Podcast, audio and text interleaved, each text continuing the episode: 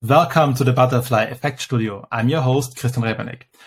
As you know, based on the chaos theory, small things can have a big impact. Um, the goal of this session is to uncover how leaders, change makers developed their purpose, their competences, and their community to have a great positive impact. Every of the episode is packed full of ideas you can apply to your own life. In this conversation, I'm speaking to Bennet Barth, Managing Director at the Respond Accelerator. His work dedicated to embed sustainability at the heart of innovation and investments. Great to have you in the studio. Hi, good to be here, Christian. Bennet, tell us a little bit more about your motivation. What has driven you in the past years, actually? Um, what is the roots sure. of your purpose?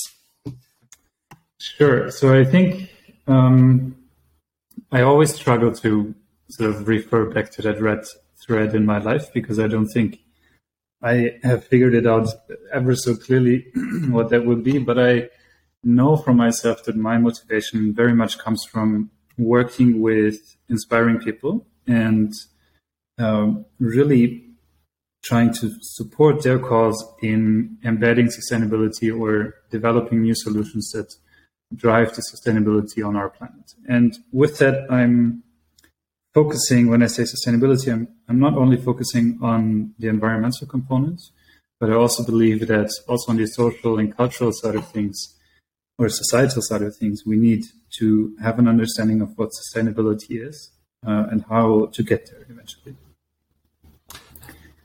Looking back on your achievements, what are you most proud of? Well, there is a number of things, um, to be honest. I would say one of the most amazing times of my professional career was actually right out of the gates of university when I started at a small startup at the time in Portugal where I chose to live and, and study at the time. The company was called Maze and it was very much one of the pioneers in the social innovation space in Europe and particularly mm-hmm. also in Portugal.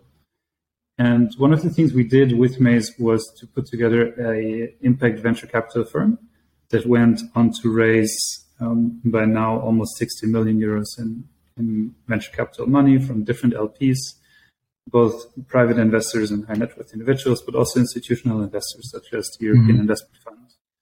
And for me, coming right out of university, going through the journey of putting together the value proposition for for a venture capital fund to go through the fundraising process and uh, dig into the you know the, the, very first deals and the diligences we did at the time was I think one of the the most uh, amazing experiences.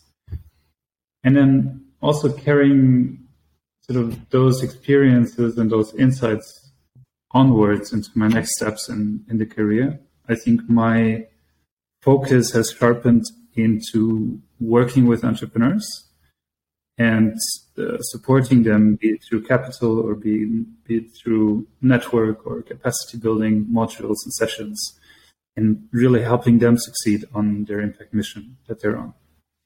Mm-hmm. And why has your focus shifted to entrepreneurs? Well, I think I've, so my background in my family, I come from a very entrepreneurial mindset. My dad used to be an entrepreneur in, in the real estate business. Um, and he actually was a very successful entrepreneur by being a very social entrepreneur at the same time. So what he focused on in, in his real estate work was actually um, a lot of uh, social housing um, projects, for example, or you know, just in general, very friendly and very humane terms in which he would handle um, those that rent his apartment, the, the, tenants, and and just overall project development in itself. And by being very socially minded and a very fair um, real estate owner, if you will, he also managed to be ex- exceptionally um, successful. So he had a very good reputation um, both the city government uh, as well as property owners were very happy to work with my dad for for this reason. So mm-hmm. I think my so, sort of my ingrained um, ways of working or my ingrained motivation really comes from that social entrepreneurship side of things. Then during my my my studies, I, I also peered into development cooperation, for example, as a way to um, improve living conditions across the globe. But I, I also noticed that probably working with government or government agencies doesn't really match my temper or the pace that I like to work on and like to work with. Hence, the shift to again the shift to the entrepreneurship world is where sort of the energy uh, really sort of gets to me. So that, that's totally relatable to me. Um, um, you, I think the interactivity on actually on the interaction, how you can actually pursue this kind of impact you have is a high dynamic. But you talked already about the competence you um, admired in your father, um, but also about social entrepreneurship and the the relevant um, skills there. Let's talk a little bit more about that. What do you think are the the important competences actually um, to be a successful entrepreneur, um, to actually have a positive impact? What I, what from your perspective, maybe from from your own side, what has, has helped you the most? I love the question, Christian, and I think it is it is one that needs a twofold answer because I think the skill set you need to be a successful entrepreneur is mm-hmm. very different to the skill set you need to be a successful impact entrepreneur. And the reason why I'm saying this is because I believe that the ecosystem, the environment that we operate in, still very much values sort of a traditional framing, a traditional understanding of what success in entrepreneurship is. And if you look around with so the latest news around Adam Neumann, for example, and how he uh, got funding for his new venture, etc. I think this this just goes to underline the fact that there is different definitions of success out there. So answering the first part of the question, to be a successful entrepreneur, I think you need an incredible amount of drive. You need an incredible amount of um, willingness to fail and learn and to move beyond failure and, and literally learn from it and implement the learnings and iterate, iterate fast. Um, and eventually, I also think you need to feel when it's the right time for you as an entrepreneur, sort of to delegate some of the things that you, know, you start working on as a solo founder, as a small founding team. You need to hit the sweet spot of when is the right time to let go of certain things and bring in new people that are actually smarter than you. And I think that moving beyond your ego is actually one of the, yeah. the challenges that, that come up along the way. Um, and there is, I mean, there is actually tons of research also about what makes a great entrepreneur, etc. What there isn't so much research about is what makes a great impact entrepreneur. And I think here, because it is a fairly emergent space still, the yeah. definitions or the requirements or the success factors of a successful impact entrepreneur are still kind of murky and you know um, more anecdotal perhaps than than in the space of the traditional entrepreneurship. From my point of view, one of the core competencies or core skills of an impact entrepreneur is um, the way we think about systems. Now, traditionally, we come from a very mechanistic, simplistic kind of worldview, sort of a triggers B, and that triggers C, etc. And for successful impact entrepreneurs, the ability to understand systems as a complex and even living, so dynamic sort of structure, where you need to look far beyond sort of the immediate repercussions of your action into different shareholder groups or different stakeholder groups or different communities or along the entire process of the value chain of the product that you're producing, for example.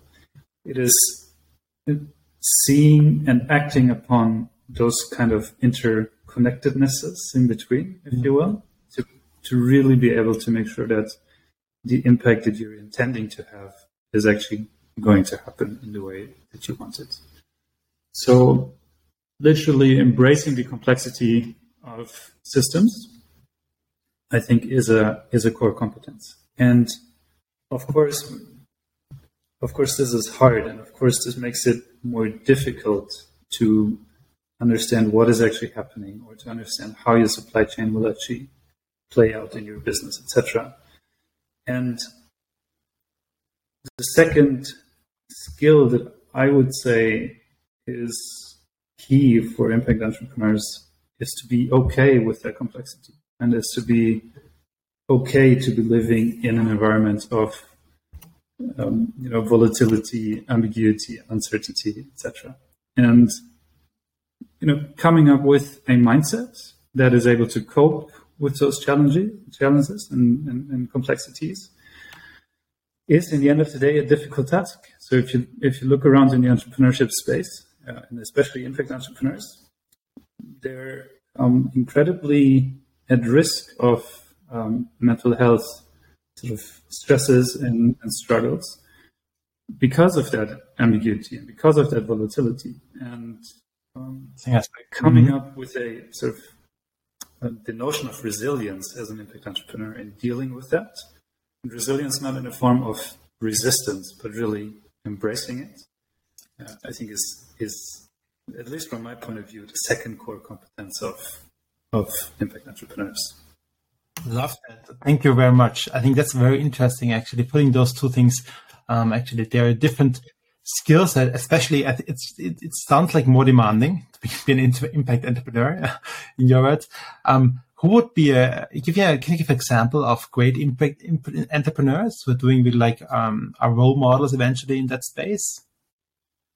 Um, I mean, there's uh, so many great entrepreneurs out there that are doing amazing things. And um, one of the businesses I personally like a lot, for example, and I, I use actually every day is um, the Tomorrow Bank. So the name is actually very similar to to you guys. Um, Tomorrow Bank just enables sustainable banking or a sustainable use of your savings and, and bank accounts. Um, and what I like about them is just how explicit they also are. Besides having a great product, how explicit they are in communicating about the things they do, in talking about the, the company culture that they've built with just a new understanding and embracing again embracing the complexity of the new work age and allowing for more flexibility for their staff to take days off if they mentally don't feel ready for it or for other reasons they, they need time. It's just a, a company built around people uh, and that i think is is what what excites me a lot about tomorrow bank now through my work now at the respond program I get to work every year with um, 10 entrepreneurs from across the globe. So this year we have startups literally from Chile all the way to Hong Kong that join the, the accelerator program. And I mean, obviously, by nature of the selection process, I mean, I'm a big fan of all of these startups. Um, and I, I totally root for them and the success in the future.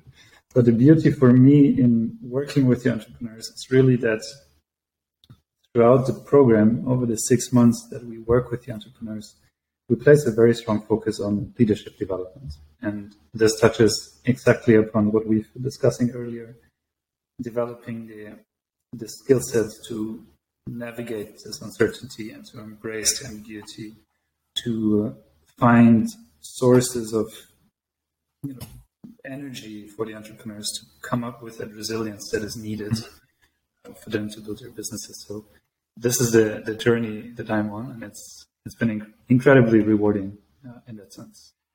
That's an amazing point. And you mentioned that you're a fan of those 10 startups, which I totally relate to. Um, but how do you select them? Or let's put it differently. How do you select the people, the, the founders behind there? What are you looking in actually? What kind of founder competencies, mindset are you looking for? Yeah, it's a, it's a great question because the selection process tries to accomplish both for us. So typically we get to see, uh, so we scout, actively scout around one and a half to 2,000 startups every year across the globe, mm-hmm.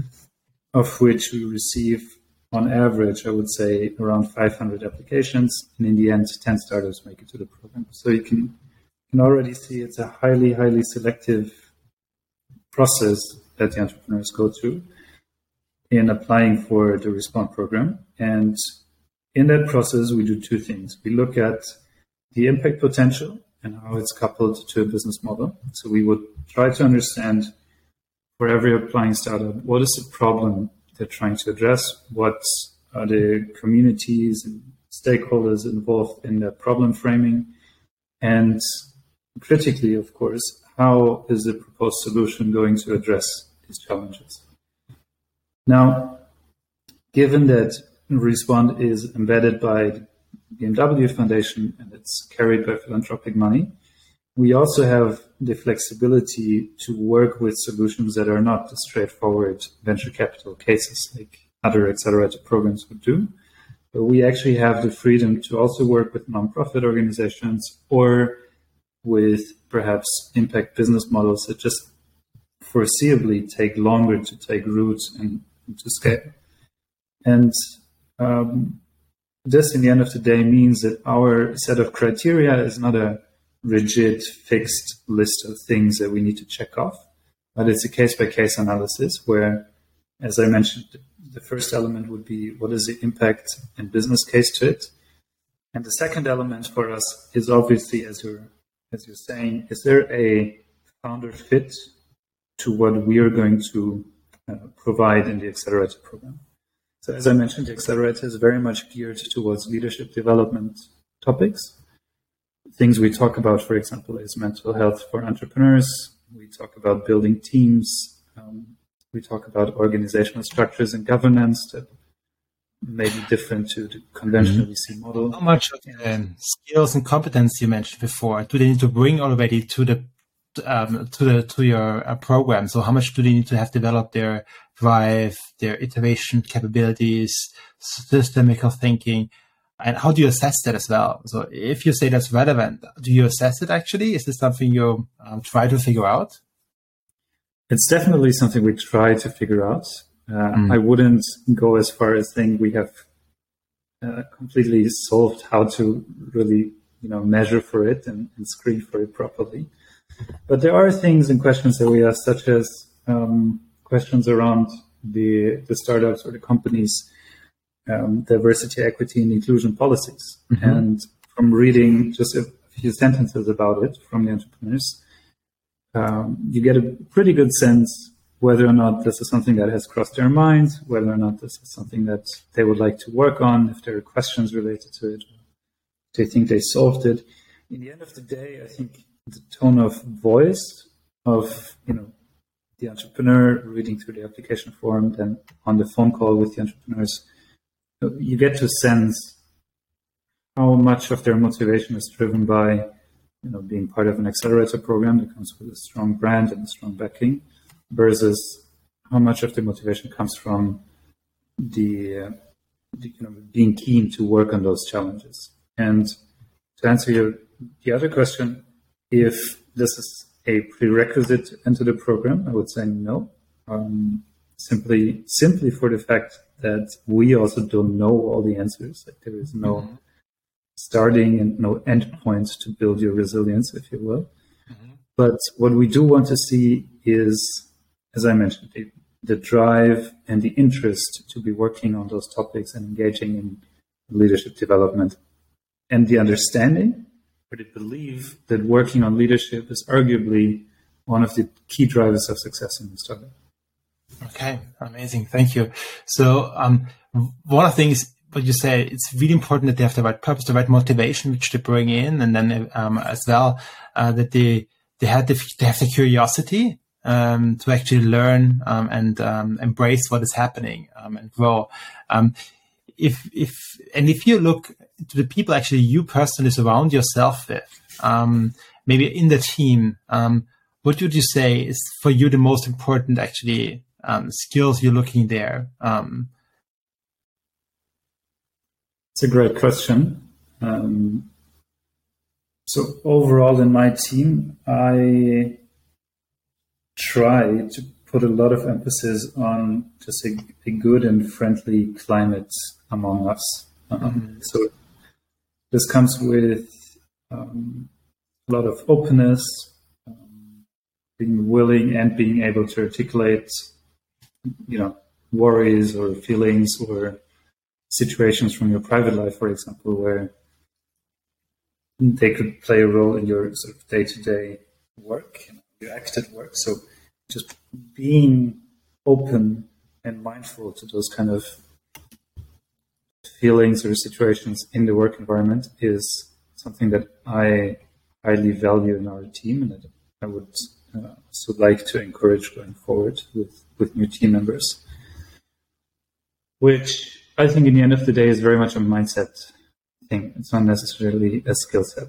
When it comes to, to skill sets, the things that, I mean, we working with entrepreneurs and very much working in a sort of emergent space overall. I think all of us on the team need to bring this entrepreneurial creativity and drive ourselves to the tables. Um, I'm uh, incredibly happy to be working with folks on my team that are all keen to build new things and try out new stuff and that are not afraid of trying things, learning from them, and then iterating in, in the next step. And obviously, again, being backed by philanthropic money by the BMW Foundation, we are able to, um, you know, go a, a, little bit wild, probably more wild than the, the standard for-profit uh, organization with investors, etc., would be able to do. And it is exactly this sort of playful openness uh, and curiosity that, that definitely, I think, needs to be a core element of our work and our people. Oh, sounds sounds really great. Especially, I think the the wild, that's how you describe it, is, is a more innovative environment for that purpose, and therefore um, increase the chances of actually creating something outstanding. Um, and talking about a little bit more about who you so who are you actually building up in your community? Um, who are the people which helped your um, you in, the, in your career actually the most? Um, what are the people you're relying on? Um, sure. Um, so I think the, as I said, I think a very entrepreneurial father, first of all, as a starting point in my career. And I still go back to my dad to discuss sort of work related things and sort of brainstorm about next steps or um, talk about ideas. And he actually challenges me a lot because he's, you know, he's been one of the mm-hmm. how do you call it? Um, the um, demonstrators in front of the uh, nuclear power plants in Germany and sort of blocking the railways and cargo transports, etc. So he's been on the activist side of things and now still engages in politics. And he actually likes to challenge me the most whether or not the impact that I have in the entrepreneurship space is uh, really where the change is going to happen or whether it's going to come from the political side of things. And that actually, I like that. I like those discussions and I like that challenging because it really brings you back to the question where do you achieve the most impact possible with the time you have? And I, I, I just love that setting because it gets your priorities back in order, it gets your focus back in order, and it just helps you concentrate on the things that that really are. All that experience with goosebumps. I love this. I think we all need to have somebody who is challenging us on our purpose. Are we doing the doing enough? Are we are we consistent with our our purpose actually and motivation? Um, and that's exciting. I think to have somebody like that actually on your side and always continuously challenging you. Um, Absolutely, and he is relentless. He he wouldn't he would never stop challenging.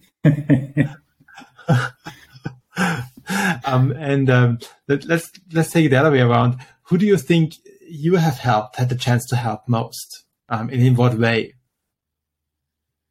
That's a great question. Um, I mean, I'm I consider myself very much on a leadership journey myself, right? So a lot of those leadership things that we talk about, I I would consider myself being far away from having solved all of this or having mm-hmm. implemented everything perfectly.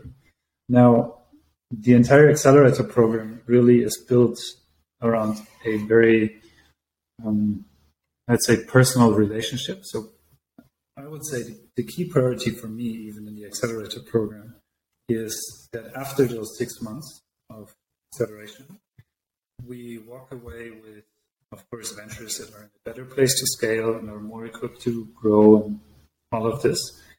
But we also walk away with a sense of community and a sense of a supporting community. So actually a lot of time in the accelerator program is just spent around building the social tissue between the entrepreneurs in the program, and also, of course, us as a team.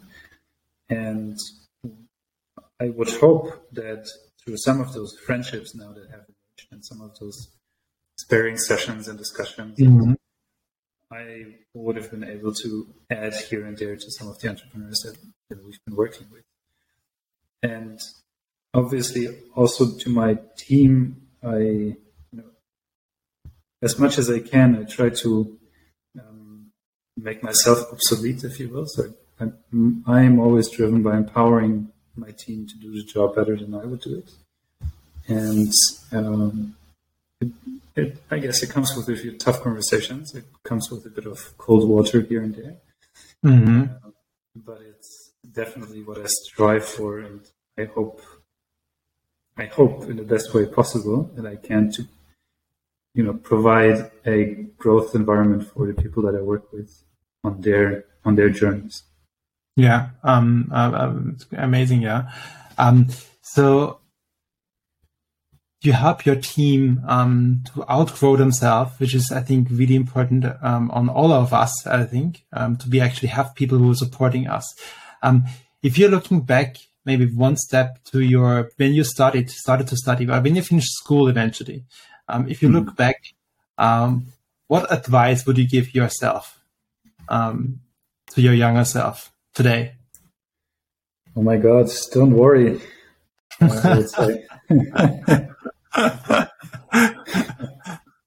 I mean, after school, I really had no idea what I wanted to do whatsoever. Um, and eventually I, I ended up to talking to different, like, I don't know how you call them, you know, almost like a career advisor for your sort of next steps, yeah. university degrees, etc. And I went there and the feedback was I should study medicine. I should become a doctor. It's like, no.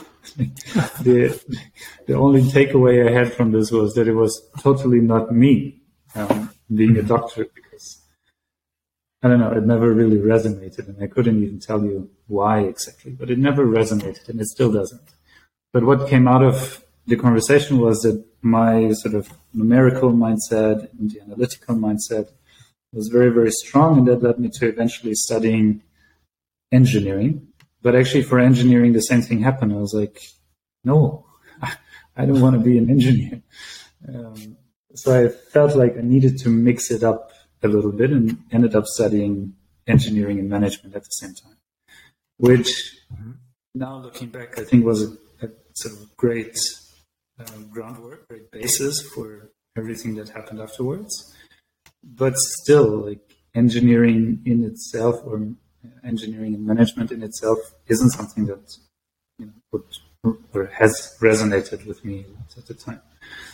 Um, so I ended up really during during my degree to do a bunch of different things and explore different modules in that in that class.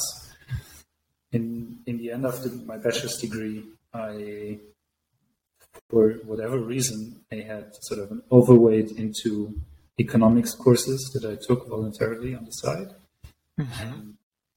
and I, you know, had a thing for just working through economics and doing the math behind it, etc. So, in my master's program, I decided to really focus on economics, and decided to do that not at a, a university in Berlin, where I was for my bachelor's program.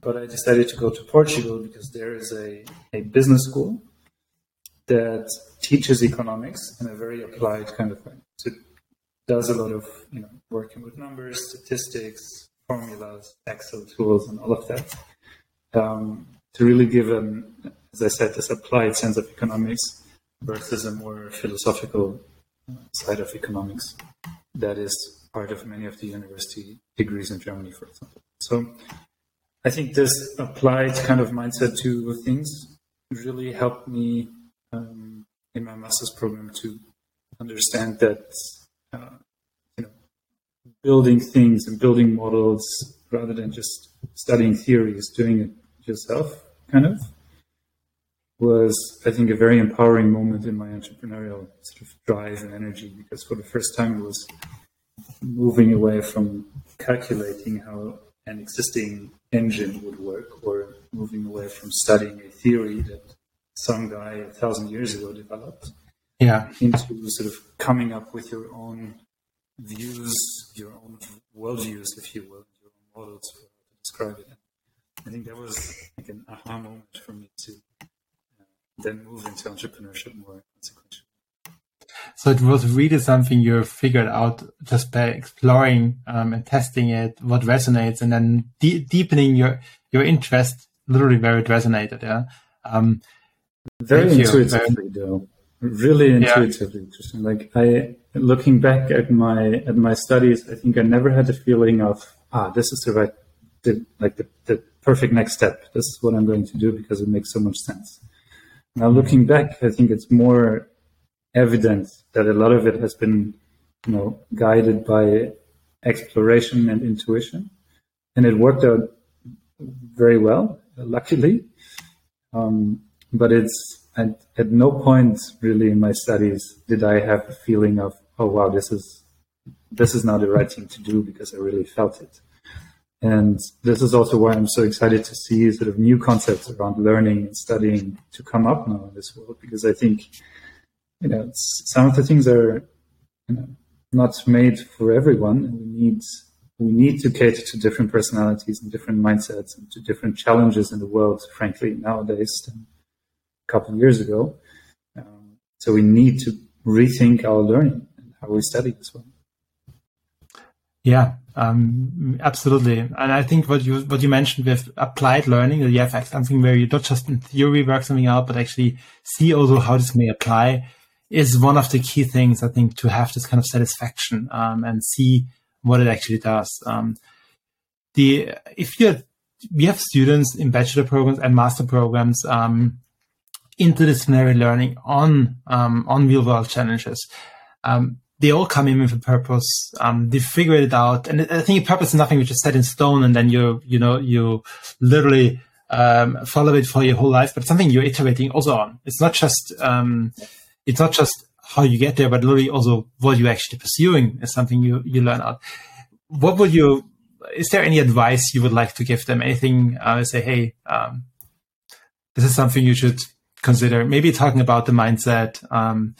You, you, mentioned a lot of things actually for impact entrepreneurs, which are relevant. Yeah. Um, mm. It's a good question. I I don't think there is much advice that I would be able to give around finding your purpose. But what I would say is that, just as you were saying, Christian, it's it is nothing you set into stone, right? And decisions take today then may seem huge and large, but if, you know, a few weeks, a few months, a few years in, there's uh, new crossroads and new pathways to go. So I wouldn't. Uh, my advice would be again to not worry too much, um, mm-hmm. but also you know follow the intuition, the intuition that you have, and acknowledge that a lot of this is work in progress, and it will always be. It will always your environment will change, you will change, your values will change, the things that are important in your life will change, and with it, your purpose. Um, it is totally fine to understand purpose as a snapshot, as a point in time, um, and no need to worry to find something that is going to stick with you for the rest of your life.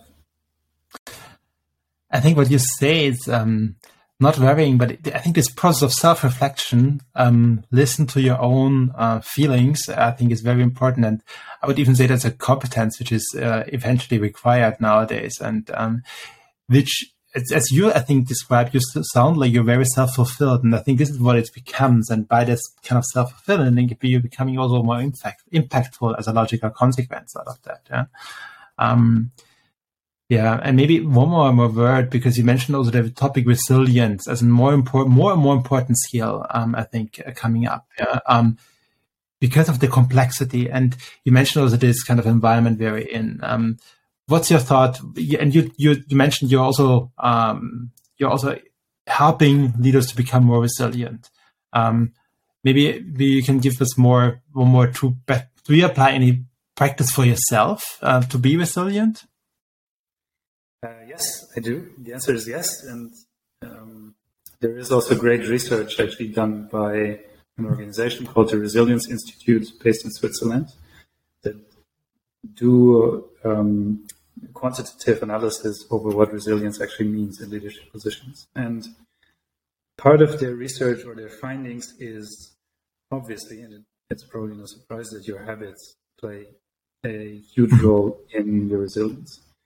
And um, let me see if I can remember all of them. I'm sure I'll find a few of them. I remember the most important driver of stress and anxiety as the opposite to resilience is how you engage with screens, um, namely your computer or your phone, in the 60 minutes before you go to sleep. Mm-hmm. And what they find is that the melatonin levels, so the hormone that basically puts you to sleep into very deep sleep, mm-hmm. is uh, you know it never reaches the full scale of what it should reach, mm-hmm. and it kicks in way later into the night. If you use a screen, and phones are the worst really, because you're so close to your face. If you use a screen in the 60 minutes before you go to sleep, if you compare to the control group that uses no screens in that time, you can actually see that the melatonin level um, kicks in way earlier and way higher, which puts them to sleep in a more relaxed, more recharging state. And actually, in less amount of hours slept, those people would feel more recharged and more sort of energized the next day. And this, I think, looking around, you know, looking at my habits, looking at my friends' habits, for example, I am convinced that this is a super powerful driver for all of us to sort of bring down our stress levels and really rethink the way you engage with your phone. And there's there's other examples, other drivers than the resilience um, studies, such as how well you're able to integrate recharging elements in your day to day, such as sports, for example. Um, there are things around how do you react in situations where you can feel your emotions or your anger or your stress literally boiling up to a point where you're moving into panic mode. How well are you able to rebound from this? Is it through, for example, mm-hmm. breathing exercises uh, or whatnot? So it's comparatively minor details and minor things that you can learn really research on the web, learn, and embed in your day to day without making major changes that will drive your resilience levels up. Very nice. I love that. It's a very concrete thing uh, takeaway, actually. Um, something we can easily do. It's not that it's something like something Absolutely. really complex, but uh, starting to put your phone away or you're turning off your computer in time before you go to bed I think is a very important part. But also what you mentioned, I think is really important, the habits you're building up, um, which you're not doing consciously, but actually just automatisms um, can help you become more resilient. Um, yeah. Thank you so much uh, for all these questions uh, and answers uh, you can you could give now. I'm really thank excited. It's really helpful uh, for um, future change makers, future leaders um, who want to become entrepreneurs, um, creators, um, shapers of eventually new companies, businesses, but uh, also of of just projects or movements. Yeah. Um, I would hope so. Thank you for being with us, and uh, yeah, uh, thank you very much. Thanks for having me, Christian. Talk soon.